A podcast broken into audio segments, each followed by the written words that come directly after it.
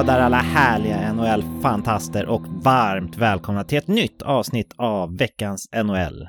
Världens nördigaste NHL-podd på svenska. Äntligen är säsongen igång och vi kan för första avsnittet för säsongen reflektera lite kring det som faktiskt har hänt på isen. Vi sitter och spelar in det här sedvanlig söndagskväll och det har varit en hektisk helg med både NHL-matcher och veckans NHL-draft-träff som vi höll under lördagen i Solna. Det har varit en riktigt fin helg helt enkelt. Idag är det en välbekant duo som ska göra er sällskap i hörlurarna ett tag framöver och därför välkomnar jag, Patrik Andersson, vår You Crash the Game-profil David Kevicklund. Hallå där David! Hallå där Patrik! Hur mår du och hur har din vecka varit? Jag mår väldigt bra. Det, det gör jag. Jag har varit i Mariestad och på födelsedagsfirande och därav missade jag den här episka draftträffen så den vill jag höra mycket mer om. Jag har hört lite off record här men ja, det var himla surt att bränna den men, eh, nej, men jag har haft det bra i övrigt så, så jag kan inte klaga. Jag har ätit tårta som sig bör, eh, prinsesstårta och lite annat smått och gott så att nej, men det var, det var fint. Det var min mamma som fyllde år så att eh, hon, hon firade jag eh, och så. Ja, härligt. Ja, men då lär hon väl eh, alltid fylla år den här tiden på året, tänker jag, va David, eller? Mm, det, det, är konstigt det där med födelsedagar, att de alltid dyker upp helt eh, på samma tid år efter år. Det är märkligt, ja, men eh, det, ja, det verkar så. Då är ju risken att hon vill fira den, den här tiden även nästa år. Och risken är ju att NHL kommer börja ungefär tid nästa år och att vi kommer ha våran draft ungefär tid, samma tid nästa år. Men det är ja. Circle of Life, är det det de menar i Lejon? Lejonkungen. Mm, det är ungefär det de syftar på tror jag. Just det här med, det är just kopplat till draft tror jag. Det är det, det de pratar om tror jag. Ja, när eh, pappan tittar ut över hela landskapet där och säger att en dag ska allt det här bli ditt. Det är som när man ser alla spelarna som finns att välja på i smörgåsbordet inför draften. Ja, och sen bara så ser man en efter en bara man, man, man sjunker djupare och djupare ner i ravinen. Det är väl någonstans så, så vi kan leda det till eller? Ja, ja men då så. Då har vi äntligen så här eh, typ 30 år senare eller vad det kan vara eh, kommit underfund med Lejonkungen fullt ut David. Bra jobbat. Ja, skönt. Ja. Nej, men jag är sugen på att snacka om NHL och jag gissar att eh, ni som lyssnar är sugna på att lyssna om NHL så vi kastar oss in i veckans innehåll. Säsongen är ju up and running så vi börjar som vi brukar göra i dessa tider i form av snabba puckar.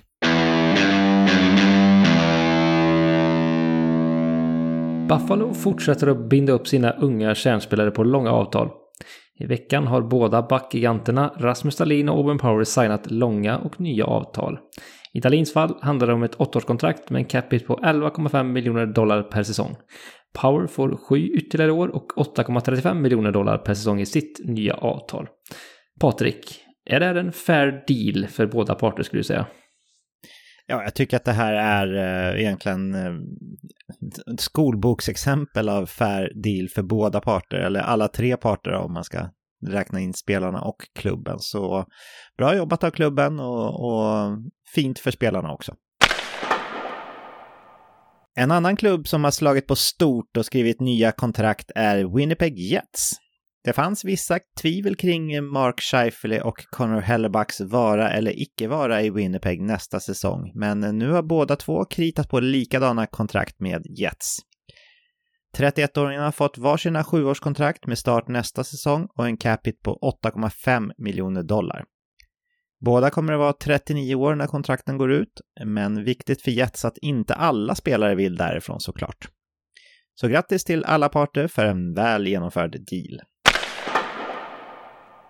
I början av förra säsongen skanderade Devils-fansen ilsket Fire Lindy i kör på läktaren. Men sen dess har det hänt lite minst sagt. Nu får han, alltså Lindy Ruff, en kontraktsförlängning av längre mått. Exakt antal år är inte offentliggjort. Men snacka om revansch för Lindy Ruff och vi önskar honom lycka till i det fortsatta bygget av det unga och intressanta New Jersey Devils. Los Angeles Kings har placerat Victor Arvidsson på Long Term Injury Reserve. Den på senare år skadedrabbade svensken dras med vad man benämner som en lower body injury och i och med att han hamnar på LTIR så vet vi att Arvidsson kommer missa minst 10 matcher eller 24 dagar. Krya på dig önskar vi till Arvidsson och lycka till till Los Angeles Kings. Aj, aj, aj. Många Columbus-fans chippade nog efter andan när backstjärnan Zach Wrenski gick ner för räkning efter en smäll från Garnet Hathaway i veckan. Brensky brände ju hela förra säsongen med en skada och är på förhand eh, något av en MVP-spelare i Blue Jackets. Dessbättre visade sig den här inte skadan vara så illa utan Vrenskys knäskada ska vara läkt inom en till två veckors tid. Colorado Avalanche gjorde verkligen ett riktigt fynd när man tradade till sig Devon Taves från New York Islanders inför säsongen 2021.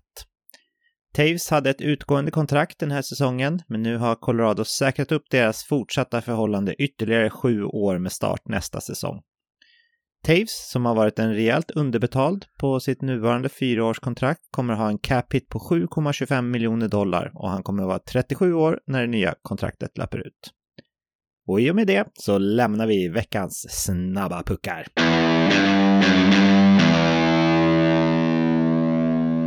Då har vi kommit fram till den delen av avsnittet när vi sänker tempot lite grann för att stanna upp och reflektera och bolla kring sånt som har hänt i ligan under den här knappa veckan som har gått hittills.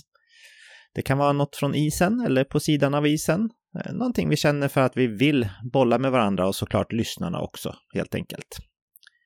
David, jag tänker låta dig få äran att först delge vad du har gått och funderat på hittills. Ja, det är ju svårt att inte titta på det som händer på isen så här i början. Man är ju ja, grymt intresserad av det och man drar ju alltid för snabba slutsatser av det som händer så här i början av säsongen. Det är väl en klassiker om inte annat. Eh, men jag har hittat tre lag och tre liksom, eh, liksom in, saker som har hänt under inledningen av deras säsong som känns ja, men lite illavarslande på något sätt. Eh, så dags att vara orolig är rubriken Eh, på det här. Och eh, dags att vara orolig, ett frågetecken, Los Angeles Kings målvaktssida. Eh, där har ju många inför säsongen varit eh, oroliga kanske. Ehm, och de här två matcherna som hittills har spelats, ja, det är, man är väl inte mer lugn som, som Los Angeles Kings supporter skulle jag kunna tro. Camp Talbot, första matchen, fem insläppta. Och Finnick Copley, andra matchen var det väl sex insläppta. Så att en, en mer eller mindre usel start för, för duon i, i LA Kings-målet. Eh, Patrik, ska man vara orolig, tycker du, som, eh, som LA Kings-supporter? Man har ganska högt ställda förväntningar på laget den här säsongen. Ja, det är klart man ska vara det. Jag tror att de flesta Kings-supportrarna, bortsett de som är otroligt enögda, var oroliga för just målvaktsspelet inför säsongen alla vi som bara följer ligan generellt och är lite nördiga sådär var definitivt oroliga för det här och det har vi ju pratat om när vi har gått igenom i våran previews här inför säsongen också. Men att få det bekräftat så här snabbt liksom att det är svajigt på målvaktssidan, det kan ju vara både dåligt såklart eftersom att eh, ja, de presterar dåligt. Men det kan ju också vara bra på ett sätt, tänker jag kanske, om nu klubben får en wake-up call och faktiskt gör någonting för att eh, förändra sin målvaktssituation framåt. Jag har ingen så här direkt briljant idé på vad man skulle kunna göra nu, men eh, det finns ju klubbar som har tre målvakter och det finns ju klubbar som, som har två bra som kanske inte behöver det. Jag tänker på till exempel Boston och sådär. Så eh, ja, det skulle kunna vara faktiskt om man ser glaset som halvfullt då, som King-supporter så skulle det faktiskt kunna vara bra om man får en del bevis så här i direkt inledning av säsongen på att eh, den här målvaktssidan inte håller. Vad, vad tror du? Ja, det, det, kan absolut vara så. Bättre att man, man märker det tidigt så att säga. Eh, så där tycker jag att jag håller med dig där. Eh, vi ska komma ihåg att Kings under förra säsongen inledde med Cal Peterson och Jonathan Quick och det var ju inte det man avslutade med ehm, så alls. Eh, så att eh, man gjorde ju ganska stora rockader under förra säsongens gång också med, ja men får ändå säga ganska lyckat resultat. Phoenix Copley kom in och gjorde det bra under en, en, en, en ganska lång period och sen hade man ju Jonas Korpisalo som också kom in och spelade riktigt, riktigt bra. Så att ehm, det känns som att man liksom är ganska trygg med det då, hur man nu kan vara trygg i en sån situation. Men jag tänker ändå att det kanske kännas lugnt internt i laget. att ja, Man vet att man kunde lösa förra säsongen med att ja, men hitta en annan, ett par andra mål som kunde liksom komma in och göra det bra. Um, så, att, så det kanske kan lugna lite och skapa lite trygghet i leden trots allt. Men, uh, men jag håller med dig, det är, det är oroligt att de har inlett så pass uh, svagt. Sen såklart, uh, det här är ju två matcher så att vi ska inte döma ut varken Copley eller, eller Talbot helt än såklart. Men, men lite spännande och intressant ändå att hålla koll på. Mm. Sen dags att vara orolig två. Då är vi egentligen på, på samma problematik. Vi pratar Edmonton Oilers eh, som ju inlett med två raka förluster mot eh, mot Vancouver Canucks ju. Eh, och i första matchen var det lite stjärnsmäll. 1-8 i baken och eh, Stuart Skinner och Jack Campbell släppte fyra mål var. Och sen i andra matchen så var det Stuart Skinner som, som fick äran och inte lyckades heller få en vinst slaget laget utan fyra insläppta i den matchen.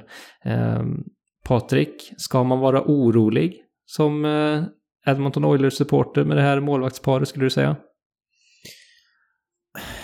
Alltså, det känns ju som att det här eh, målvaktsparet, framförallt eh, Stuart Skinner, eh, som, som liksom har en karriärskurva som borde peka uppåt, eh, Eh, men även Jack Campbell som har visat under försäsongen och tidigare i Toronto och sådär att han har en, en hög högsta nivå. Det känns som att det finns det finns lite mer här än vad det gör hos Kings målvaktspar, men det är ju definitivt eh, Oilers svagaste lagdel.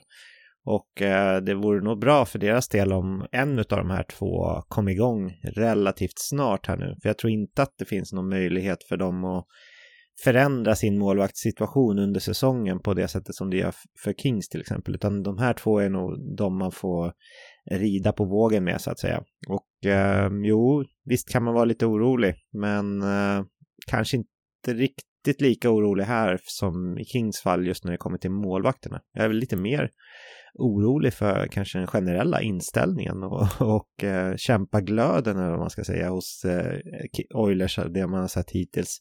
Men det är två matcher och dessutom mot ett och samma lag. Det kan ju vara så att eh, Vancouver öppnar säsongen superstarkt här också, det vet vi ju inte än.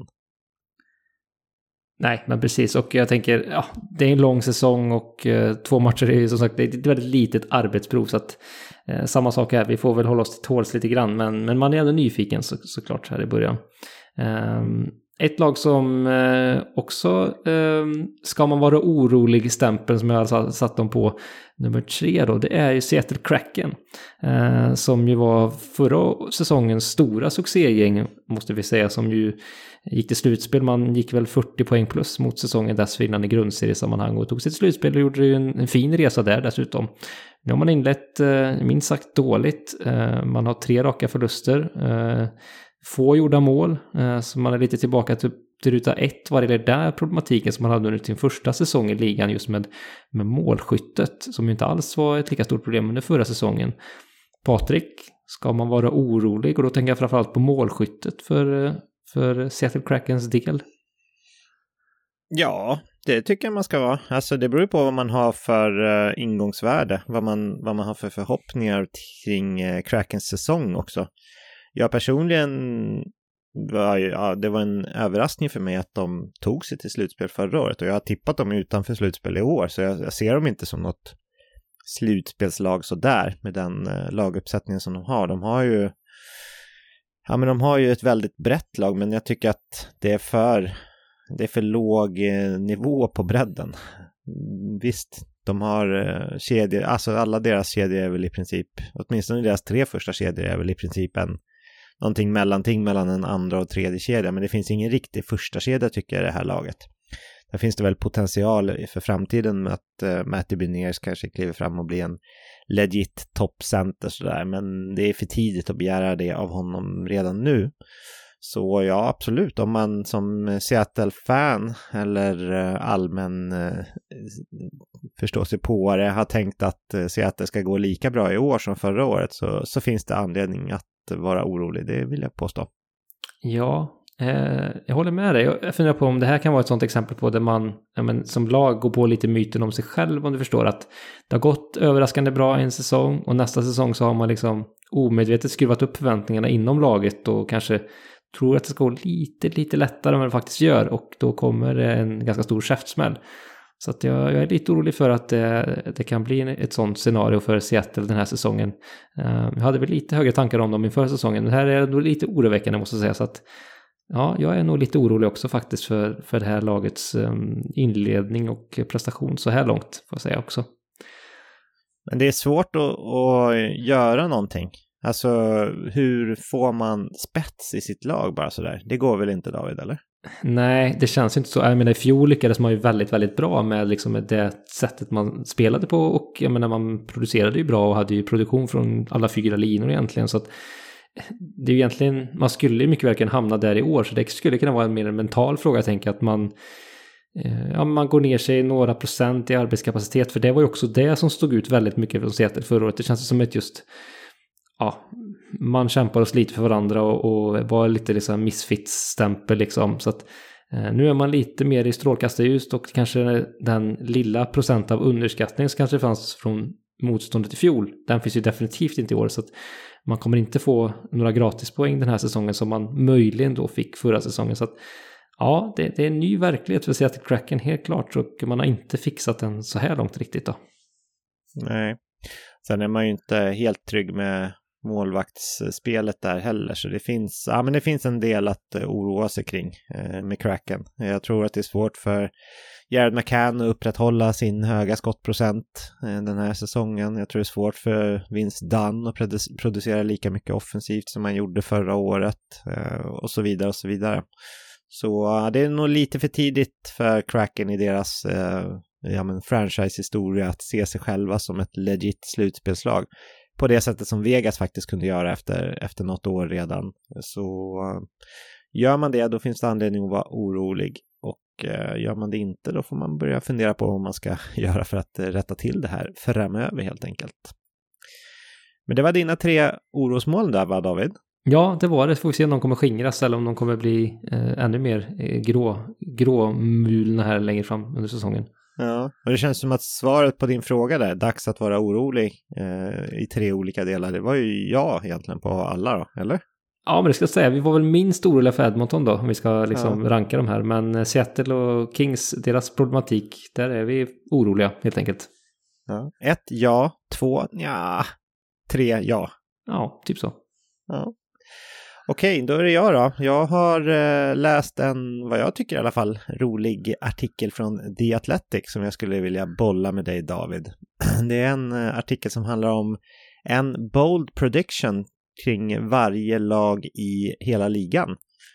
David, eh, hur skulle du vilja översätta eller beskriva en bold prediction till svenska? Ja, den är spännande. Men kan man säga något kaxigt kaxigt uttalande, kaxigt, eh, kaxig argumentation eller kaxigt påstående kanske. Ska man säga så? Ja, eller gissning eller ja, eh, mm. för, någonting sånt. Man, man, man gissar på att någon ska, någonting ska hända och det ska vara lite, det ska vara lite spice i det också. Det ska inte vara att man säger, jag tror Conor McDavid är den som plockar flest poäng i Edmonton nästa säsong. Det är inte den här säsongen, det är inte så spice eller bold liksom. Nej, men sticka ut påstående är väl också, om man ska översätta det på något vis också. Mm. Ja, men det är bra. Ett påstående för att sticka ut lite grann. Är du redo för att höra och eh, kommentera kring eh, The Athletics Bold Prediction, David? Ja, det låter sjukt spännande. Jag är eh, taggad. Ja, då kör vi dem uppifrån och ner i bokstavsordning. Och på Anaheim Ducks då säger de att this will become Mason McTavish team. Med andra ord att det, det här är, kommer vara McTavish lag här framöver. Man har väl tänkt kanske att det är Trevor Seagrass framför allt, att det är hans lag då. Eh, eller liknande. Men här påstår man att man ser mycket Ryan O'Reilly-vibes kring McTavish och att han helt enkelt kommer ta det här laget på ryggen och vara den naturliga ledaren framöver. Vad tror du om det? Spännande. Det känns ju som att han är just betoning på ledare, så utifrån det man vet så känns det som att han är den större karaktären på det sättet än en lite mer, eh, vad ska jag säga, eh, free spirit eh, Seagrass som kan säga lite mer eh, lite mer av en artist så tillvida. Man kan ju vara både en artist och en, eh, en härförare, absolut. Men det känns inte som att Seagrass i det här skedet av sin karriär har den, eh, av de båda delarna i alla fall. Så att, eh, nej men där håller jag med. Det känns ju som att eh, McTavish skulle kunna växa ut i den här ansvarstagande spelaren eh, på ett annat sätt. Så att, nej men spännande att just bli ledaren. Sen får vi se om han kommer vara den stora liksom, poäng poänggiganten som producerar e- enormt med poäng eller om man kommer vara mer tvåvägs. Men eh, mm, spännande spaning så den, den köper jag väl. Ja, man behöver väl inte vara den som plockar flest poäng för att vara liksom lagets spelare om du förstår vad jag menar. Jag tänker på en sån som Bergeron har, väl, har väl aldrig egentligen varit den som varit poängstarkast i Boston, men det har ju ändå varit hans lag, eller hur? Ja men verkligen, det kommer in andra egenskaper i det också, det är som ledaregenskaper och, eh, och tvåvägsspel och sådär. Så att definitivt, det måste inte vara att man gör 100 pluspoäng för att vara lagets hjärta och eh, själ. Mm. Ja, vi hoppar vidare till nästa bold prediction här från Arizona och då säger de att Nick Schmaltz will lead the team in scoring. Det vill säga att Nick Schmaltz kommer att vara den som gör flest poäng i Arizona den här säsongen. Och den är lite bold med tanke på att man har en Clayton Keller och en Logan Cooley och så vidare i truppen, eller vad säger du? Ja, den eh, skjuter jag ner. Eh, jag tror att eh, är ju så väldigt skadedrabbad så att eh, jag har svårt att se att han ska hålla ihop en hel säsong utan att bli skadad eh, 10-15 matcher. Ehm, som jag varit varit ganska många säsonger senaste åren. Så att, ehm, men visst, han har ju uppsidan i sitt spel, det har han. Han är skickligheten. Ehm, så har de mesta verktygen som man egentligen behöver för att vara en producerande spelare. Och han har visat det under ganska långa sjok.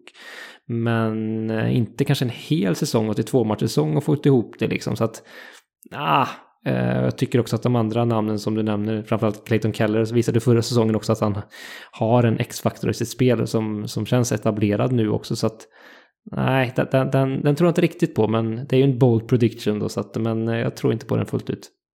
Nej.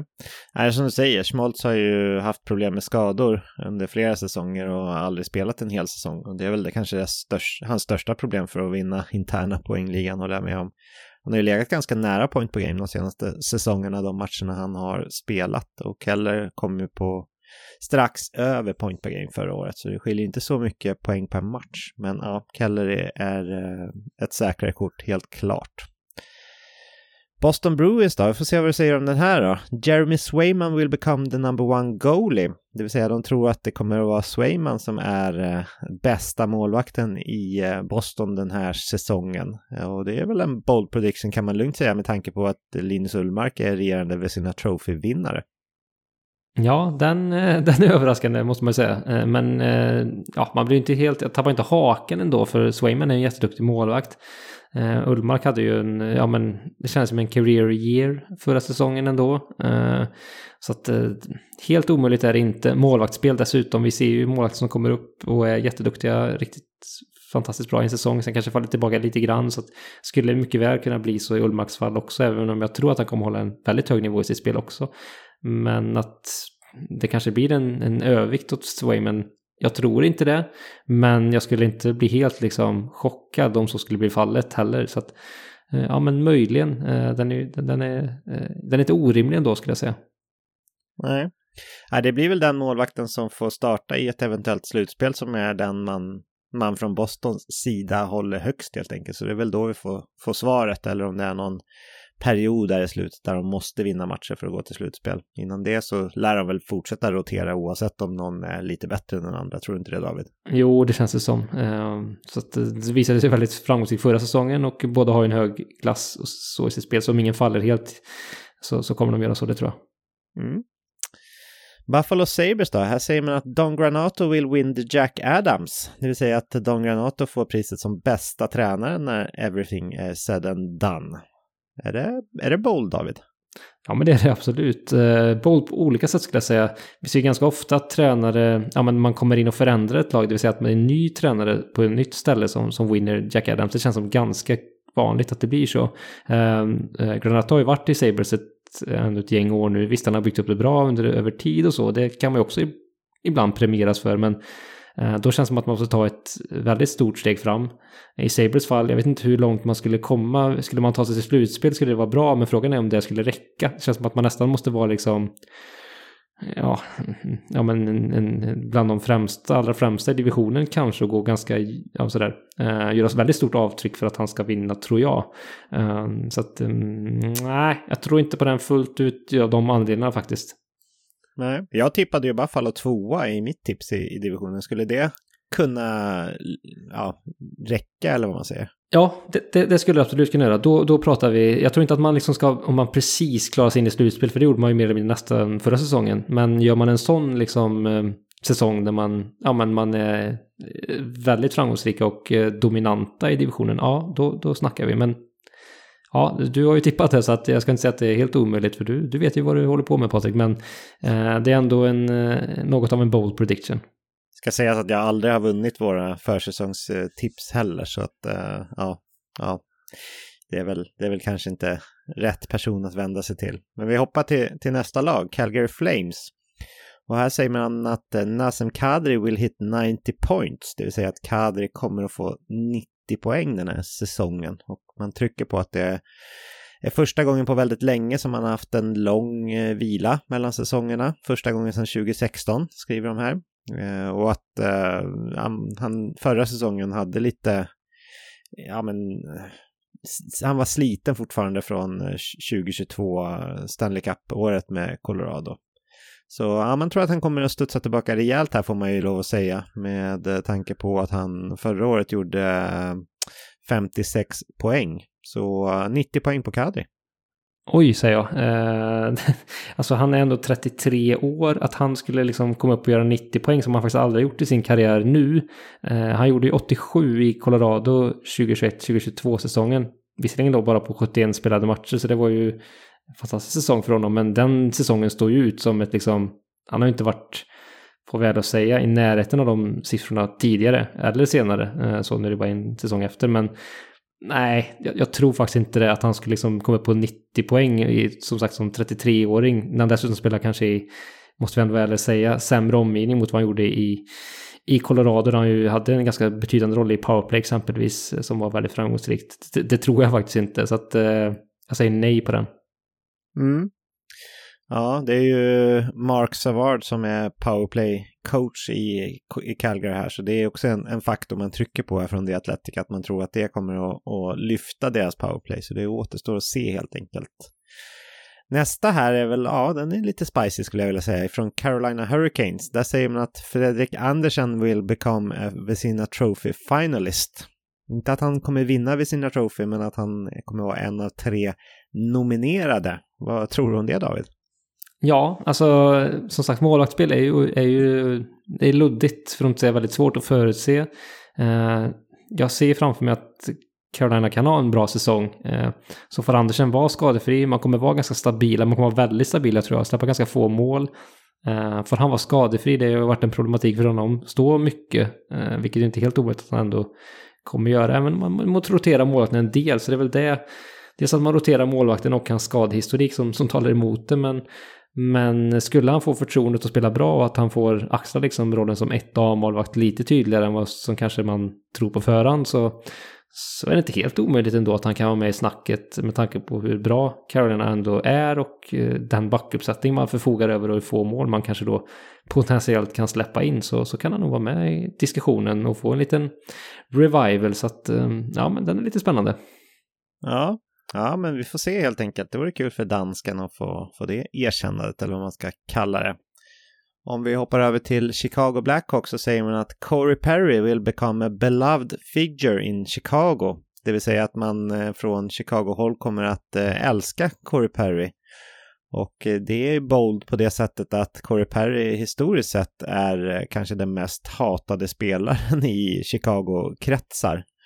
Eh, så, så gå från det till att bli älskad är ju ändå ja, men en, en resa får man lov att säga. Så vad, vad tror du om det?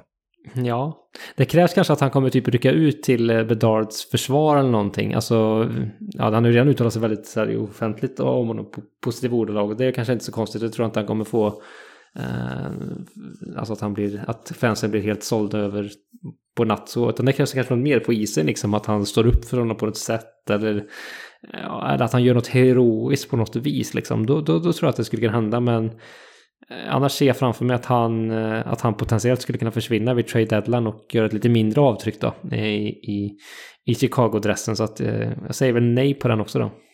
Mm. Ja, vi hoppar vidare till Colorado Avalanche och här har man en bold prediction som säger att The Avalanche will win a game 7. Att de kommer vinna en sjunde och avgörande match. De eh, senaste eh, sex försöken som sträcker sig ända tillbaka till 2002 så har man faktiskt förlorat game 7. Så uh, ja, nu har man ju vunnit en Stanley Cup då, men då uppenbarligen så, så behövde man inte ta det till en, en sjunde match. Men vad säger du om den här bold prediction, David? Ja, det, det, skulle mycket väl kunna bli så. Jag tror ju att Colorado kommer gå, gå bra nästa säsong och gå långt i slutspel och Uh, I ett slutspel så känns det som att det, i någon runda kan det mycket väl hamna i en sjunde avgörande match och uh, man har ju väldigt många matchvinnare, något sånt går inte att säga, så att jag tror det mest är en tillfällighet det där att man inte har lyckats vinna en sjunde avgörande match. För det känns som just matchvinnartyper, ja det har man i mer eller mindre överflöd, så får de vara skadefria, då ser jag framför mig att ja, men McKinnon, McCarr kliver fram i, varför inte förlängningsspel och, och avgör en sjunde avgörande match. Det, det vore väl fint för, för Avs. Ja, de eh, la till lite extra spice här att de sa att Nathan McKinnon kommer att göra övertidsmålet i sjunde matchen här också. De har ju en historia av att de har ju lett eh, Game 7 flera gånger här och eh, så har det blivit ett eh, kvitteringsmål någon gång i slutdelen av matchen och så har man förlorat i sudden death de senaste två gångerna. Så, så det vore väl kul för dem. Vi hoppar till Columbus Blue Jackets så här säger man att Patrik Laine will return to 40 goal production. Det vill säga att Patrik Laine kommer att göra 40 mål igen. Vad säger du om det? Ja, men det tror jag faktiskt också att han mycket väl kan göra. Eh, Alltså det där skottet är ju elit. Eh, han får vara skadefri kanske nu. Det känns som att han också har mognat lite utanför isen. Jag tror, man spekulerar, känns som att han liksom har förstått kanske lite mer vad som krävs eh, rent träningsmängdsmässigt för att vara förberedd och så när säsongen drar igång eller har dragit igång nu. Så att, nej, men jag säger ja på den. Jag tror mycket väl att han kan göra 40 mål. Ja, Boone Jenny gjorde ju hattrick här eh, under, under helgen. Tror du att eh, Line gör fler mål än Boone Jenny under säsongen? Ja, men det tror jag faktiskt. Jag tror att Jenner kommer göra en, del, absolut. Han har en stor roll, men nej, men Line kommer göra fler. Ja, jag tror också det. Vi hoppar till Dallas Stars och här säger man att Miro Heiskanen will win the Norris Trophy. Så uh, lite spice, vad säger du? Nej, men det tror jag inte att han kommer göra. Jag tror att han kommer vara en, en stor kandidat och, och, bli nominerad tror jag mycket väl han kan bli, men att han ska gå hela vägen, det finns väldigt många om budet, det är väl framförallt det. Det, är ju, det känns som en Alltså konkurrensen på backsidan är ju benhård eller stenhård. Så att eh, nej, jag tror att Heiskanen får vänta något eller ett par år till och, på sin chans. Mm. Ja, han kom sjua i omröstningen eh, förra året och då gjorde han ändå 73 poäng, vilket är ja, men, otroligt mycket för att, eh, för att vara en back. Så att, eh, jag tror också det blir svårt att ta ytterligare ett sånt stort kliv. Detroit Red Wings och eh, här säger man att Dylan Larkin will become their for first 40 goal scorer since 2009. Att Dylan Larkin då blir den första Detroit-spelaren sedan Marian Hossa 2009 att göra 40 mål eller mer i Detroit. Vad tror du om det? Nej, det tror jag inte. Jag tror inte att han har 40 mål i sig faktiskt om jag ska vara helt ärlig. Eh, jag tror att en sån som Alex Trebrinka tror jag har större möjligheter och chanser i så fall att göra 40 mål. Det har han gjort tidigare i karriären och är mer av en målskytt. Ser inte att Larkin riktigt har den eh, målskyttet i sig. För mig är han mer av en tvåvägsspelare än eh, en jäkligt duktig sådan. Men eh, 40 mål, nej, det tror jag inte faktiskt. Det kanske jag får upp, men det tror jag inte att han har i sig. Nej. Nej, de trycker på att de tänker att motståndarna kommer behöva vara mer oroliga för debrinkat och att det kan öppna upp lite grann för Larkin då, på ett sätt som man inte har varit med om tidigare. Men det är väl, ja, det, det är att gräva djupt, jag håller med. På tal om mål, på Edmonton Oilers så säger man här att Connor McDavid will score 70 goals. Det vill säga, Connor McDavid kommer göra 70 mål. Han gjorde 64 förra året, vilket är en eh, minst sagt anmärkningsvärd siffra. Skulle han göra 70 så skulle det vara första gången sedan 92-93 som en NHL-spelare gör 70 mål. Det är ju då 30 år sedan och då var det Timo Sälene och Alex Mogilny. Ja, vad tror du om det? Oh, ja, alltså bara när du säger att han gjorde 64 och sen glömt det förra säsongen, det är ju helt otroligt starka papper. Eh, men det var ju liksom, det kändes ju enormt då att han ska upp 6 till. Eh, vara skadefri, han får inte bränna några matcher, inte ha någon svacka mer eller mindre. Visst, han kan komma in i fina, fina trender och sådär och göra eh, mycket mål, men um, nej, det är mycket. Alltså gå upp sex från, från det han gjorde förra säsongen. Uh, så att, uh, men ja, McDavid är ju en, är ju en, en spelare som bryter nya barriärer för vad vi trodde var möjligt i den här eran. Så att Ska man tro på det så, så visst, det, ingenting är väl omöjligt för honom. Så är det någon som ska göra det så är det väl han. Så att eh, även om jag inte tror på det fullt ut så, så är jag beredd att hålla med hur, hur utopiskt det faktiskt känns då. Mm. Ja, det vore coolt. Sju, alltså den där Rookiesäsongen rookie-säsongen av Temusälen, det är också faktiskt... Eh, vi har stannat upp i den några gånger förut i, i den här podden, men det är ju bland det sjukaste i NHL-historia nästan. Eller vad säger du? 76 ja, mål. Ja, verkligen helt stört. Uh, så att komma liksom från, ja men ingenstans är väl att ta i, men så, uh, bara att dundra in med 76 baljor, det... Ja, det var en målglad liga på den tiden och speciellt den säsongen var väl väldigt målglad, men ändå, det ska man inte förringa Sellners insats. Det är ju helt, helt otroligt verkligen. Ja ja. vi hoppar till Florida Panthers. och här, eh, jag har ju läst igenom de här bold predictions innan. Jag vet inte om jag tyckte det var så bold, men vi får se vad du tycker. Man säger att Sergej Bobrovski will be a problem. Det vill säga att Sergej Bobrovski, Bobrovski kommer vara ett problem för eh, Florida. Eh, ja, litar du på honom så mycket så att det skulle vara bold om han gjorde en dålig säsong här, David? Nej, det där känns som att det mycket väl kan hända. Jag menar, han var ett problem i förra säsongen, har varit problem ja, men ganska många säsonger sedan han kom till Florida, om vi ska vara ärliga. Så att, att han skulle bli den här säsongen också, det är väl eh, nästan mer troligt än otroligt faktiskt. Även om han har det här fina, fina slutspelet bakom sig så, så känns det ändå osäkert vart han står. Så att, eh, det, det, är ingen jätte sticka ut hakan eh, på stående här på något sätt egentligen. Nej, om vi drar kopplingen till Lejonkungen igen så är det väl mer kissekatt än eh, rytande lejon va? Ja, men verkligen så. Ja. Vi hoppar vidare till nästa lag istället som är Los Angeles Kings. Och då säger man att the Kings will play for the Stanley Cup. Och då menar man då att eh, Kings är laget som kommer att ta sig vidare från konferensfinalen till Stanley Cup-finalen i väst. Och eh, ja, den här är bold tycker jag, till skillnad från Bobrovski. Vad säger du? Ja, de har ju en, en väldigt bra bredd har de tillskansat sig, säkert nu med Dubois-traden tycker jag. Och eh, med ett djup på centersidan som är, ja, det är väldigt imponerande. Men, och backsidan börjar ju se allt bättre ut med unga spelare som etablerar sig mer och mer. Men ja, sen är det målvaktssidan som vi pratade om tidigare avsnittet som känns eh, osäker. Så att, och dessutom konkurrensen i väst i flera andra lag som känns riktigt starka just. som man gå förbi. Så det är ju frågan om man lyckas med det. Man har ju stött på Edmonton exempelvis i slutspelen här och fått problem. Så att eh, tror jag mycket väl att man kan få igen för Edmonton och, och några till känns ju jäkligt starka. Så att nej, jag, jag, jag tror kanske att man får eh, man kanske drar det korta strået igen där i sådana eh, matchserier. Ja, men alltså Los Angeles Kings som har en sån fantastisk prospect pool både på forwardsida och på, på backsida är inte Los Angeles Kings det perfekta laget att verkligen ge Boston ett erbjudande som de inte kan tacka nej till för att släppa Jeremy Swayman, eller?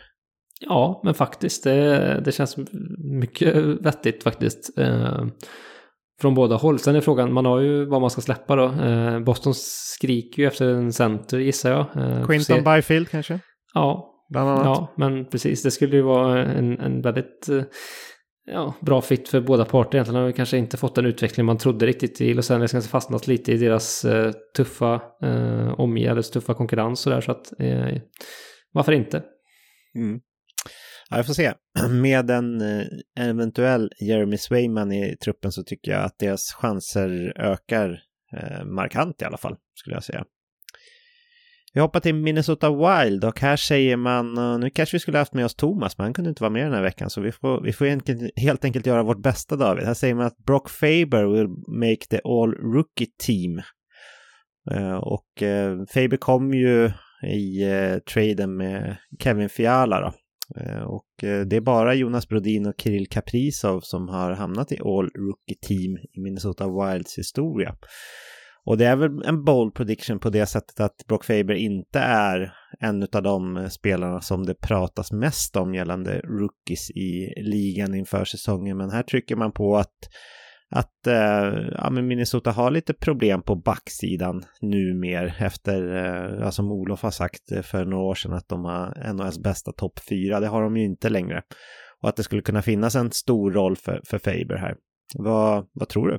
Ja men det är en jättebra spaning tycker jag. Han har inlett säsongen väldigt bra. Eh, bara två matcher spelade men har fått mycket förtroende, gjort eh, både mål och assist. Eh, liksom spelade ju senaste matchen nu var uppe på 24 minuter. Så att eh, det här är verkligen en back att hålla koll på. Som som sagt får mycket förtroende nu när, när backsidan kanske är lite mer svajig. Så, så den gillar jag verkligen. Jag, jag tror mycket väl att han skulle kunna växla ut till en, en back som gör ganska stort avtryck den här säsongen. Så, så att, eh, ja, bra spaning där. Mm. Då kör vi till Montreal Canadiens så här säger man, nu såg jag förvisso att han eh, skadade sig senaste matchen här så jag vet inte hur allvarlig den var men hur som helst så säger man att Kirby Dack will reach 70 points. Eh, han har ju tidigare karriärshögsta på 38 poäng så det är ju, det är ju en bold prediction får man säga. Vad tror du om den? Ja, men det skulle ändå kunna hända. Eh, får se med skadan där då. Men jag tyckte han visade under förra säsongen Eh, jag menar att det finns ju någonting där. Han var ju en draft 3 ändå och har mycket Ja men det finns mycket i honom. Ska bara få ut det också. Jag menar han har storleken, rightfattad, eh, bra spelförståelse, bra blick tycker jag. Så att eh, och han kan potentiellt spela en ganska bra omgivning också. Så, och powerplay och sådär. Så att mm, ja men 60-70 det är inte omöjligt ändå om han får vara skadefri skulle jag säga. Mm. Ja men kul. Då, det skulle vara kul för Montreal också med lite ljusglimtar också. Det har varit lite kna knapert med det här de senaste åren ändå, sen, sen bubblan där när man tog sig till final. Nashville Predators, här säger man att Juuso Persinen will have 25 or more goals. Och eh, det är ju lite bold, men då trycker man på att det är andra unga spelare som eh, Luke Evangelista, Filip Tomasino och Cody Glass som har fått mest uppmärksamhet utifrån sådär.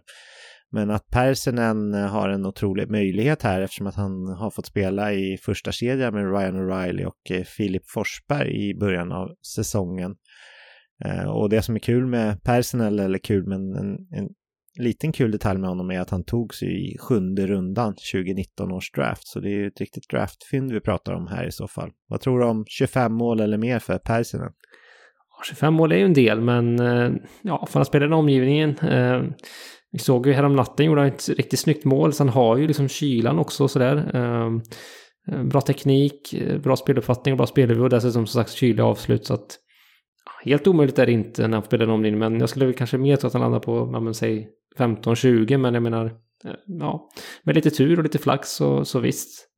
helt, helt off är det inte ännu. Det känns, känns mycket men lite lägre skulle jag väl tro. Men det är ju en bold prediction så att de är inte off här tycker jag inte. Nej, kul. Då kör vi till New Jersey Devils och här ska vi också snacka poäng. Eh, han säger att Jack Hughes will finish in the top three in League in scoring. Det vill säga att han kommer komma topp tre i poängligan. Eh, det är väl lite bold med tanke på att han med 99 poäng, som är en väldigt fin siffra förra året, kom på tolfte plats i poängligan. Men han tror att, att han har möjlighet, här tror The Athletic Shayna Goldman att han har möjlighet att passera spelare som McKinnon, Pasternak, Kucherov och Kutjak och sådär. Men att eh, McDavid och Dreisaitl är svåra. Och därför så säger man att eh, ja, men de tror att han kan göra typ 115 poäng och komma trea i poängligan. Vad tror du om det?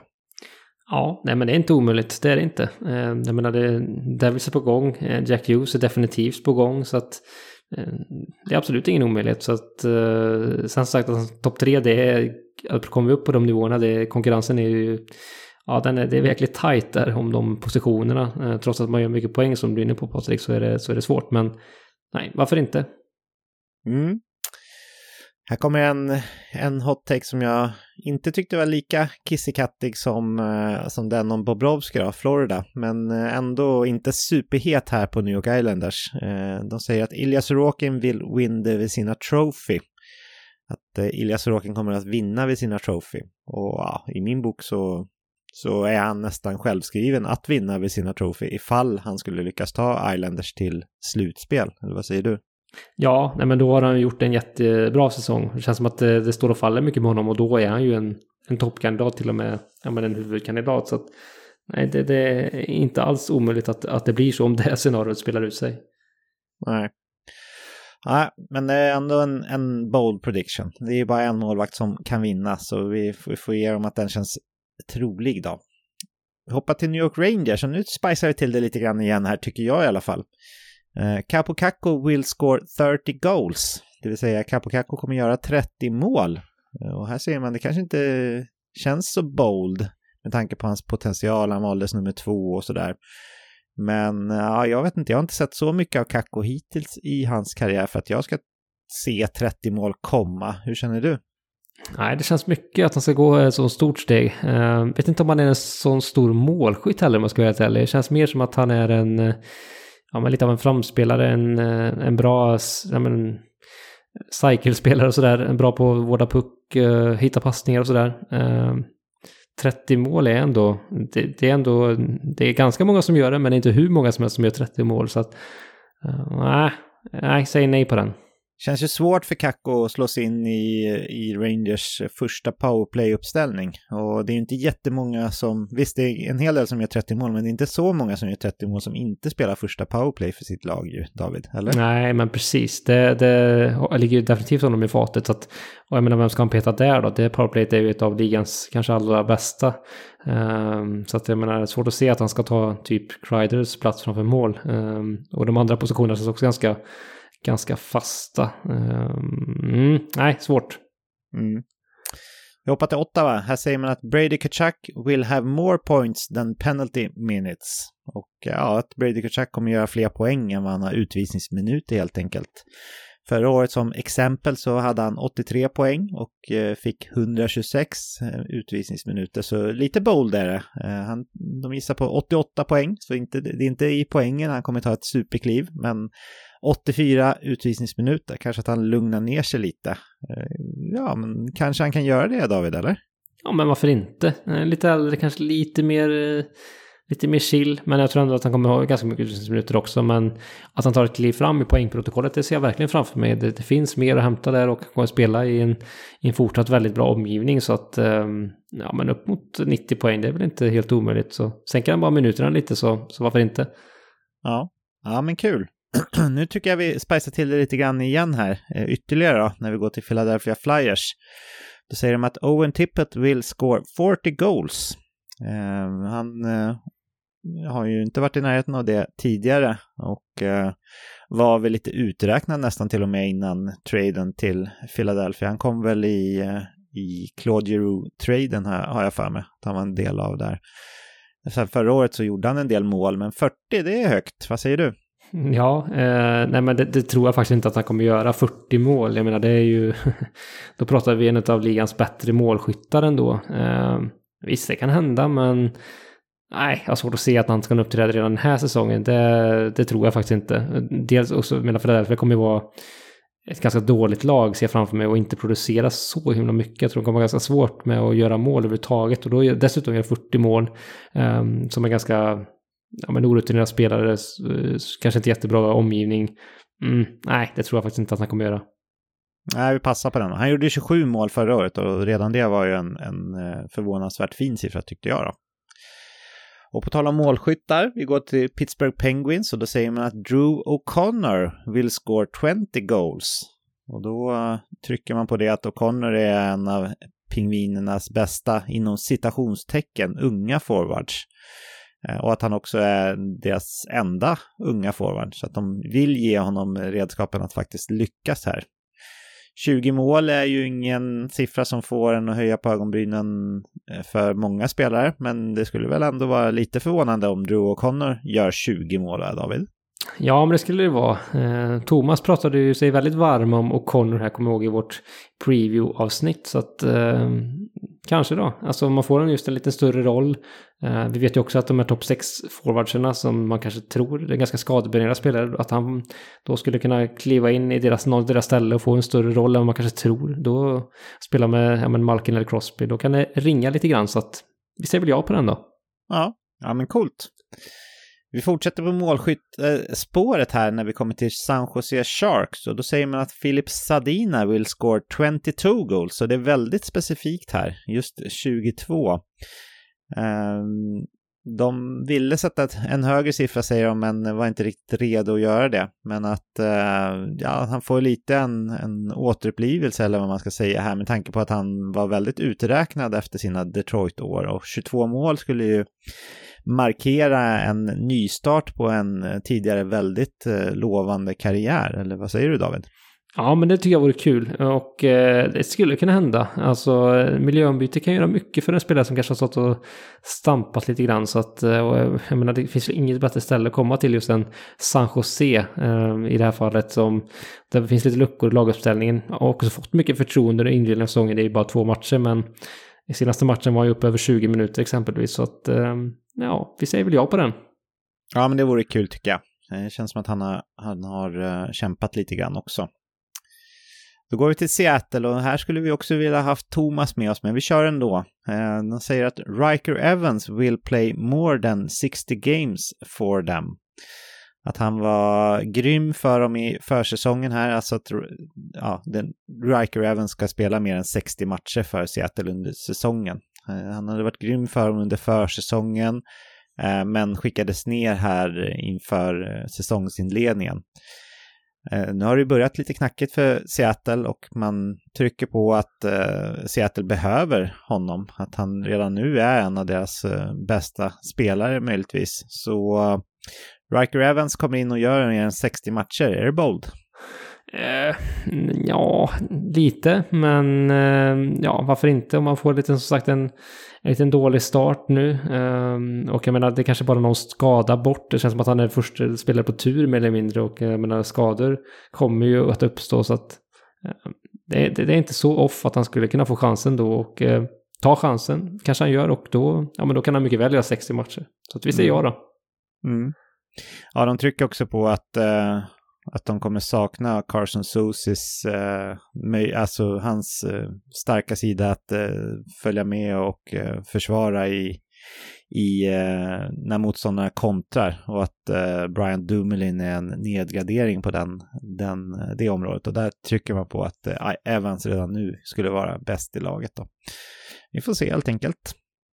St. Louis Blues, här kommer ju en bold prediction som Alltså med bold för oss i alla fall, det vet jag i och med att vi inte har så höga tankar om den här herren, men man säger att Jordan Binnington will have a 915 save percentage, alltså att eh, Jordan Binnington kommer ha 91,5 i räddningsprocent. Och eh, ja, det finns ju en hel del målvakter som har, men han har ju inte varit i närheten av det på länge och förra året så hade han 89,4 procent i räddningar. Eh, de senaste åren så har han blivit sämre och sämre från 2018-19. Han har haft 91,2, 91, 90,1 och 89,4 förra säsongen. Så det här är en bold prediction tycker jag och jag tror och hoppas att de har fel. Vad säger du? Ja, det hoppas jag med. Han har inlett säsongen väldigt bra så att det eh, talar väl för det, men det, eh, han har ju haft problem just att hålla en jämnhet över tid under säsongen liksom. Eh, så att eh, jag säger att han inte kommer fixa den här säsongen heller utan att eh, Eh, att även Joel Hofer kanske kommer få, ja men rent av konkurrera ut eller så. Det pratade vi lite om i vårt preview-avsnitt också. Det mycket, skulle mycket väl kunna bli så också. Så att jag säger, eh, säger nej. Då säger vi nej. vi går till Tampa Bay Lightning och här säger man att Nick Paul will double his prior career high in scoring. Uh, Nick, att Nick Paul kommer göra dubbelt så mycket poäng som mot vad han har tidigare gjort i karriären. Tidigare karriärens högsta poäng total är 32 poäng som var förra säsongen i Tampa Bay då. Så minst 64 poäng ska de ju lyckas med för att eh, nå den här bold prediction. Och eh, här trycker man lite på att Alex Killorn har försvunnit, vilket ger honom en, en möjlig, ja, större möjlighet till att få en utökad roll i laget. Då. Och det gick ju väldigt bra poängmässigt första matchen för Paul. Vad tror du om de här? 64 poäng för Nick Paul. Ja, inte helt omöjligt ändå faktiskt. Jag menar, han fick, tog också rollen nu lite i powerplay framför mål. Killorns gamla roll och gjorde det bra eh, direkt. Så att Eh, får han fortsätta spela där, ja då är det ju ett, eh, en drömposition för honom skulle jag säga. Jag menar det är ju eh, också ett av ligans bättre powerplay med en, en Kutjerov som, ehm, som kan hitta på ganska magiska saker och ja men point och stämpel så har vi vet Hedman och sådär, eller om det nu är sig. Oavsett vad så är det ju ett, ett fruktat powerplay och kan han ingå där och stå framför mål och böka, skulle han mycket väl kunna komma upp i de siffrorna, det tror jag. Ja, ja men det är kul för, för honom i så fall. Vi hoppar vidare till Toronto Maple Leafs och här säger man att they will trade John Klingberg. Och det är väl lite bold med tanke på att Toronto är ett win now-läge och Klingberg är ju den som har tagit rollen som back i powerplay här så det känns ju inte som att, som att man har tradat till, eller att man har signat honom för att sen trada bort honom så, så det vore väl lite lite bold ändå om, det, om de får rätt i det här, eller vad säger du? Ja, det vore det ju. Jag vet inte vad man grundar det på om det är så att...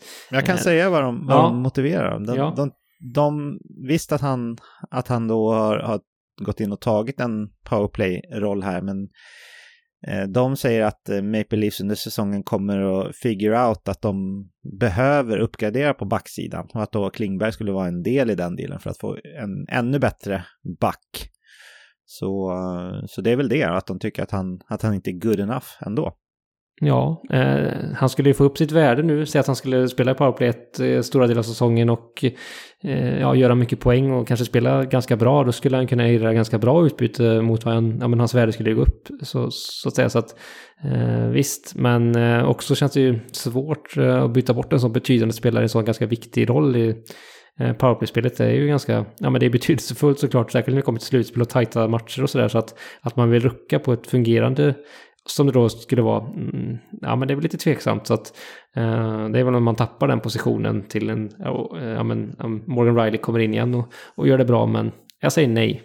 Mm. Då går vi till Vancouver Canucks och här säger man att their penalty kill will finish in the top half of the League and eh, they will also lead the League in short-handed goals. Eh, och det som är mest bold här, de gör ju mycket mål i boxplay, så det är väl ingen det är ingen eh, bold prediction kanske, men de har ju haft ett eh, väldigt, väldigt dåligt boxplay under en längre tid. Bland de sämsta i hela ligan under en längre tid. Så skulle de ligga på den övre halvan då så Ja, då, det är ändå en bold prediction och jag vill påstå att det skulle kunna räcka för att göra Vancouver till ett slutspelslag, helt enkelt. Vad, vad säger du om den här bold prediction? Ja, men den gillar jag. Eh, jag vet att Elias Pettersson gillar ju väldigt mycket att spela boxplay. Har man hört i intervjuer och sådär att han, ja, han gillar det och har fått göra det mer och mer. Ehm, och eh, han är ju definitivt ett hot i, i boxplay också, utav flera hot de har. Ehm, och har ju en smartness i sitt spel som även gynnar dem defensivt. Så att ehm, kan man matcha honom mer där och att han fortsatt utvecklas i den, i den rollen så tror jag att det kommer gynna hela deras boxplayspel.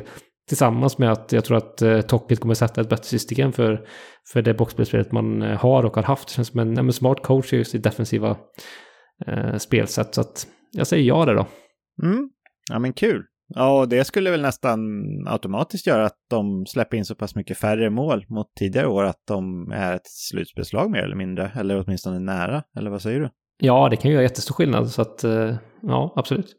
Mm. Vegas Golden Knights, här säger man att Aiden Hill will lead the NHL, the NHL in save percentage, det vill säga att eh, han kommer ha den bästa räddningsprocenten i hela ligan. Eh, han spelade bara 14 matcher i grundserien förra året, men då hade han 92,7 i räddningsprocent, vilket ju är väldigt, väldigt högt. Och i slutspelet hade han 93,2. Så, ehm, ja, eh, att han ska ha en hög räddningsprocent kanske inte är bold, men med tanke på att ingen pratade om Aiden Hill överhuvudtaget inför de där 14 matcherna i grundserien förra året så är det väl ändå bold på det sättet. Vad tror du om den här? Ja, men det, det, är inte alls omöjligt skulle jag säga. Jag menar, Vegas har ju ett, ett ultrastabilt försvarsspel och det systemet man har gör det väldigt eh, tacksamt för målvakter. Jag menar, vem som helst, oavsett vad, vem då ställde i kassen där förra säsongen så såg det ändå helt okej okay ut. Så att Eh, Eh, det talar definitivt för det här och ehm, ja, nej men eh, vi säger väl det. Aiden Hill kommer, kommer vara, nu i inlett säsongen bra också. Det är som sagt fåtal matcher men det, han har inte, känns inte som att han har någon hangover eller så utan han känns motiverad och på tå redan nu. Ja, ja men det vore väl kul för Aiden efter, ja men har haft haft lite svårt att slå igenom på allvar så, så skulle han ju definitivt göra det om han är etta eller etta A i Vegas den här säsongen och har bäst räddningsprocent i hela ligan. Vi går till Washington Capitals så här säger man att Rasmus Sandin will have a breakout season. Det vill säga att Rasmus Sandin ska slå igenom på allvar nu här.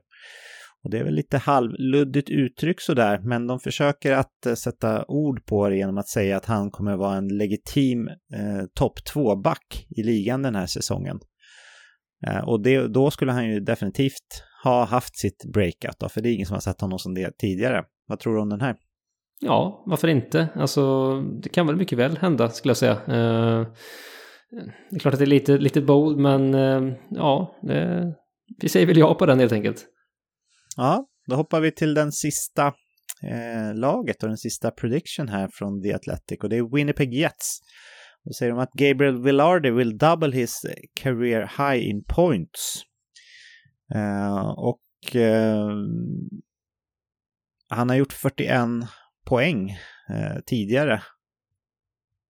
Eh, och det skulle ju betyda att han är point per game. Så jag, jag, tänkte inte att den här var så bold först, men nu när jag processar det lite grann i mitt huvud här, as we speak David, så känns det som att eh, säga att Villardi ska göra 82 poäng, det är en av de mest bold prediction ändå, eller? Ja, men det är det absolut. Eh, sen har han haft en fin utveckling, framförallt under förra säsongen. Det här är en spelare som var väldigt högt ansedd som, eh, som prospect men haft eh, med skadeproblem, eh, ganska stora sådana. Kom tillbaka förra säsongen, gjorde det väldigt bra.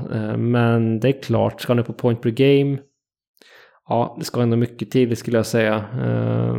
Så att, eh, säg nej, men ja, han kanske, kanske kan nå upp dit, men det kanske är mer troligt att han kan göra, göra 60 poäng så är det eh, jättebra i hans fall och en fin utveckling bara det. Ja, han har ju fått spela mycket. Eh, alltså matchats mycket och spela powerplay. Så, så det, min första tanke när jag läste den här var, ja, det kan han väl göra. Men eh, jag tänkte inte riktigt vad 41 gånger 2 blev, så jag blev lite förvånad själv när jag läste det igen. Men, ja, omöjligt är det inte, men det är en väldigt bold prediction skulle jag vilja säga trots allt. Det var de alla lagen. Eh, David, har du någonting annat här i reflektionsform som du har gått och funderat på i veckan? Nej, men på tal om bold prediction då. Eh, vi kan väl fortsätta lite på det temat då. Vi har ju sett i veckan eh, Austin Matthews göra dubbla hattricks. Eh, helt otrolig start på säsongen av honom ju. Jag menar sex mål på två matcher. Han står om pace för fantastiskt. Ni som kan gå in, ja, gå in på Elite Prospect och bara se den projected stats-kolumnen är ju, ja men det, det gillar man att läsa. Det är alltså 246-0 eh, som är det just han... det, vore en cool, det vore ändå en cool siffra. Ja, det är en fin statistikrad måste jag säga. Så att Patrik, hur troligt är det? Ja, jag skulle säga att det är 50-50. Antingen gör han det eller så gör han det inte. Ja. Nej, men det vore väl coolt om han slog Gretzkys tidigare rekord på 92 med 156 eh, mål, eller vad mm. det nu blir. Vad är mest anmärkningsvärt, att han gör det eller har noll assist samtidigt? Ja, jag tror nästan att det krävs att han har noll assist eh, för, för, att komma upp i det. För då, han får inte låna ut pucken till någon annan då. Och han behöver hjälpa motståndarna också och låta honom komma till farliga skottlägen och sådär. Nej, men det är ju alltid någon som öppnar säsongen äh, riktigt fint och så räknar man på vad det skulle bli då om man fortsätter i samma tempo. Äh, men just eh, äh, 6 plus 0 visar ändå på att, tycker jag, att äh, Austin Matthews har bestämt sig för att visst, ja, han kanske är medveten om att Conor McDavid är mer komplett och en skickligare ishockeyspelare, men när det kommer till målskytte då ska han fan inte tro att, att eh, han ska slå mig på fingrarna. Någonting sånt tror jag ändå Matthews har bestämt sig för här. Och det känns ju också som att han gick in i förra säsongen lite småskadad i, jag kommer inte ihåg om det var finger eller handled eller vad det var. Och kanske inte led av det, men han kanske inte kunde spela på 100% heller. Så jag tror att, eh, jag tror inte att Austin Matthews gör 246 mål den här säsongen. Säger jag ändå faktiskt. Men jag tror att han kommer att vara ligans bästa målskytt. Och eh, att han liksom vill göra ett statement här och visa att McDavid, han, han kan få ta det mesta men han ska fan inte vara den bästa målskytten ändå. vad säger du? Ja, nej men det, det, tror jag också. Det, här starten eh, indikerar ju det också. Eh, när vi pratar om ligans bästa målskytt, vad tror du där? Eh, som sagt, McDavid 64 förra säsongen. Pratar vi 60 plus mål här också för, för Matthews i så fall, eller vad krävs? Ja, det tror jag. Eh, han gjorde ju 60 mål för, förra säsongen ju, Matthews, och eh, jag ser ingen anledning till att han ska göra färre än vad han gjorde den säsongen med, efter den här starten då. Sen vet vi att han kan vara lite streaky sådär i, eh, när han kommer in i, i heta perioder. Men eh, jag tror att han kommer att landa på runt 65 mål. Och jag tror att 64 mål från Conor McDavid kanske är det som kommer stå som hans toppnotering eh, när han tacka för sig om 10-12 år, någonting sånt där. Och det är en väldigt fin toppnotering så det är ingenting att skämmas för. Han kommer nog göra över 50 mål flera gånger, McDavid. Men målskytt, då håller jag faktiskt ändå Matthews högre. Mm. Ja men spännande, det blir intressant att följa deras race och den kampen som, som kanske kommer att utspela sig dem emellan då, målskytts titeln eller om någon annan blandar sig i eh, det. Spännande hur som helst. Sen eh, eh Bold Predictions 2 då, om vi kan säga så. Eh, Connor Bedard har inlett sin NHL-karriär, det är ju få som har missat det. Eh, och facit, eller statistikkolumnen, ja, man har gjort tre poäng på tre matcher. Eh, det får ju oss att han ska hamna på 82 poäng. Vi pratade ganska mycket om Bedard inför säsongen, just hans poängtotaler. Vi var väl lite, ja, men lite osäkra. Eh, vi hade lite olika uppfattningar kanske, även om vi inte var hur off och hur olika som helst i våra uppfattningar. Men ja, Patrik, kommer han göra 82 poäng, alltså vara point per game när vi alltid said and done den här grundseriesäsongen? Nej, jag tror inte att han kommer klara det riktigt. Jag tror, jag tänker bara historiskt så här. Nu är inte Conor Bedard vilken rookie som helst. Men unga rookies som kommer in i ligan och gör det väldigt, väldigt bra i början, de brukar mattas av lite grann efter ett tag. Man har ju inte matchat liksom med den här täta intervallet tidigare i sin juniorkarriär och man har inte spelat lika många matcher heller oftast. Eh, så jag, jag, tror att eh, Bedard kan nog hålla sig på point per game en bra bit in på säsongen. Och hade du frågat inför säsongen innan jag såg honom på riktiga matcher sådär så hade jag nog, jag för mig att jag sa runt 60 poäng. Men just nu på det sättet som han kommit in här och jag gillar också att han tar för sig och skjuter så mycket som han gör. Det är rätt ovanligt bland unga rookies att man, att man tar det kommandot på det sättet.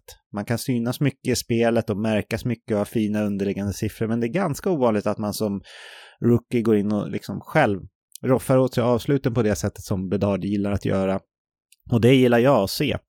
Så jag skulle vilja säga att bara på de här tre matcherna som han har gjort så, så är min känsla att han nog kommer ligga på runt 70 poäng. Eh, snarare än 60 som jag tänkte inför säsongen. Men jag är inte redo riktigt än att sträcka mig upp till, till 82 då, eller point per game. Men eh, 70 poäng vore en otroligt fin siffra även det. Vad, vad tror du själv David? Ja, men jag, jag, jag, säger att han kommer fixa det faktiskt. Eh, jag tycker att det finns, eh, ja men hans, hans spel är så pass, som du säger, hans, han har sån pondus tycker jag redan. Det, det förvånar mig också lite, lite som du touchar vid det Patrik, just att äga isen och just ha den här, ja man känns så liksom, man pratar väl också ofta om poise, att man är liksom lugn med pucken liksom och har självförtroendet att vara lugn med pucken.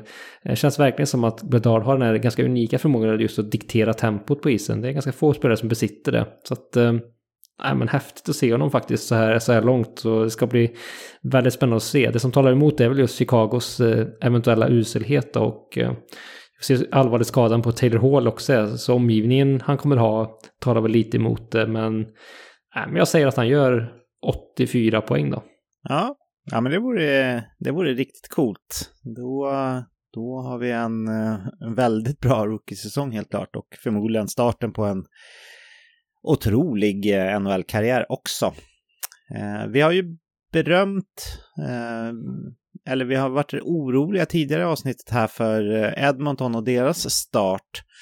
Så jag tänkte David att jag skulle få bolla lite med dig kring Vancouver här faktiskt lite snabbt också. För när vi spelar in det här så har ju, som vi varit inne på, Vancouver vunnit båda sina matcher mot eh, förhandsfavoriten Edmonton. Den första av dem var ju också, som vi sa, då, en riktig slakt där.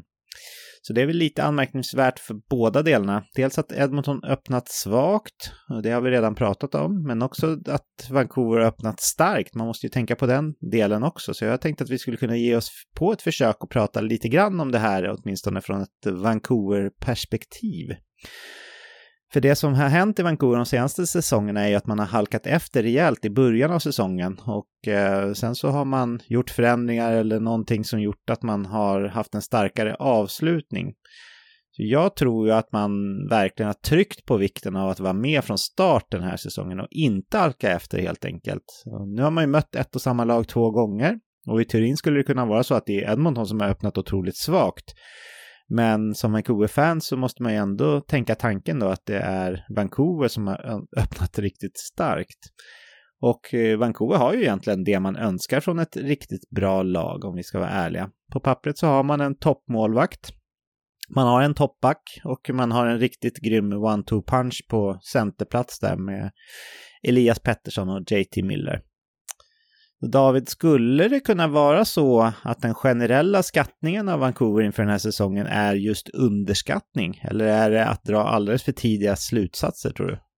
Ja, det är ganska tidigt att säga skulle jag säga. Är, vi pratar om två matcher så att det, det är väldigt... Eh, det är väldigt eh, få matcher och säsongen är verkligen i sin linda så tidigt.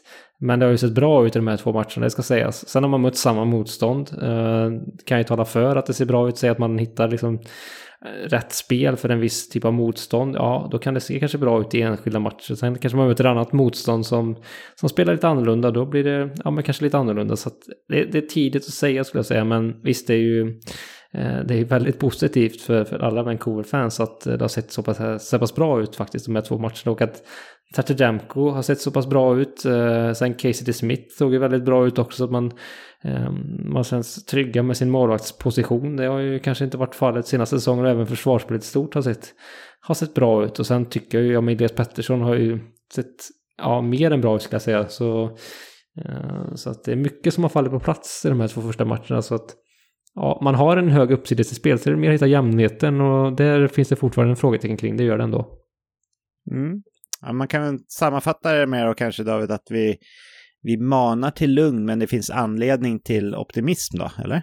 Ja men det tycker jag. Jag om jag inte missminner mig var ganska positiv till deras chanser. Jag har väl varit det, har inte du också varit det under även förra säsongen, eh, inför säsongen ska sägas, i våra, i våra tips sådär. Eh, så att vi får se om jag, jag får rätt den här gången då, och tro på Kennax. Ja, vi får se det helt enkelt. Men eh, ja, då gör vi så här helt enkelt att vi lämnar veckans reflektioner och eh, hoppar vidare. Första avsnittet efter säsongstarten är snart till ända och vi ska sy ihop säcken på sedvanligt vis här. Först David, hur känns det att ha riktiga NHL-matcher att hålla koll på nu när säsongen är startad? Ja, men det känns magiskt tycker jag. Det känns eh, helt otroligt och det är ju eh, väldigt spännande så här i början av säsongen på så många olika plan och aspekter tycker jag. Dels så här, men vilka lag går bra, vilka går dåligt, vilka spelare överpresterar, vilka underpresterar. Det händer ju så himla mycket just i början när ja, men, trupperna sätts och man ser vilka roller spelarna får och sådär. Så att jag tycker de här första veckorna är, eh, ja men de är häftiga. Mm. Ja, jag håller med. Det är man, man, vet att man saknar NHL under off-season, men när det väl drar igång sen så, så jag har svårt att tänka mig hur, hur en vardag är utan att ha möjligheten att kolla på tidiga matcher på helgerna och man vaknar tidigt på morgonen, går upp och kollar på någon västkustmatch, sitta och kolla på klipp på morgonen med highlights på DTMTS och så här och, och sen såklart följa sitt, eh, sina fantasylag. Det, ja, det, det är en del av vardagen som, som jag tycker är en av de finaste sakerna att eh, se fram emot och längta efter faktiskt. Så ja, tack, tack gode gud att den är igång igen här. Vill du skicka med några hälsningar till våra fina lyssnare innan vi trycker på stoppknappen David? Ja, men det kan jag absolut göra. Ni får gå in på veckansanuell.se och kolla in eh, vår shop, vår eminenta shop, där det finns lite nya påfyllningar och adderingar i den eh, som ju eh, vår kompis och eh, poddkollega Olof Solvén ju har fixat. Eh, lite nya eh, t-shirts och lite nya färger och grejer där. Så att eh, det finns ganska mycket spännande att hitta i den, i den shoppen för en, ja, men både hösten och eh, ja, men kanske träningstiden som kommer nu. Man kanske ska börja sitt nya liv nu eller så, ni som inte har gjort det. Eh, så köp er en träningstisha så som ni ser riktigt schyssta ut också så kanske ni blir ännu mer motiverade att gå till gymmet eller ge sig ut på en, en löptur, vem vet.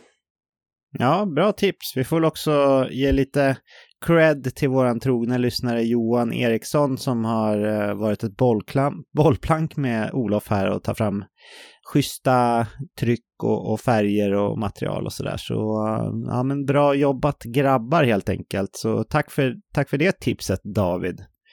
Jag vill också bara passa på och tacka till alla som hör det här som var med på vår draftträff som vi hade i Mall of Scandinavia i Solna. Det var otroligt härligt att träffa så många av våra trogna lyssnare från hela landet och jag längtar verkligen efter nästa tillfälle när vi kan ses igen. Tusen tack också till alla er som lyssnar på det här i sedvanlig ordning. Det är en ynnest att få ta lite av er uppmärksamhet i anspråk vecka efter vecka. Ta hand om er och era nära och kära nu veckan som kommer och glöm inte bort att avsätta lite egen tid för NHL-hockey vet jag. Men i och med det David så finns det bara en enda sak kvar för oss att säga den här veckan. Nämligen, hej då! Hej då!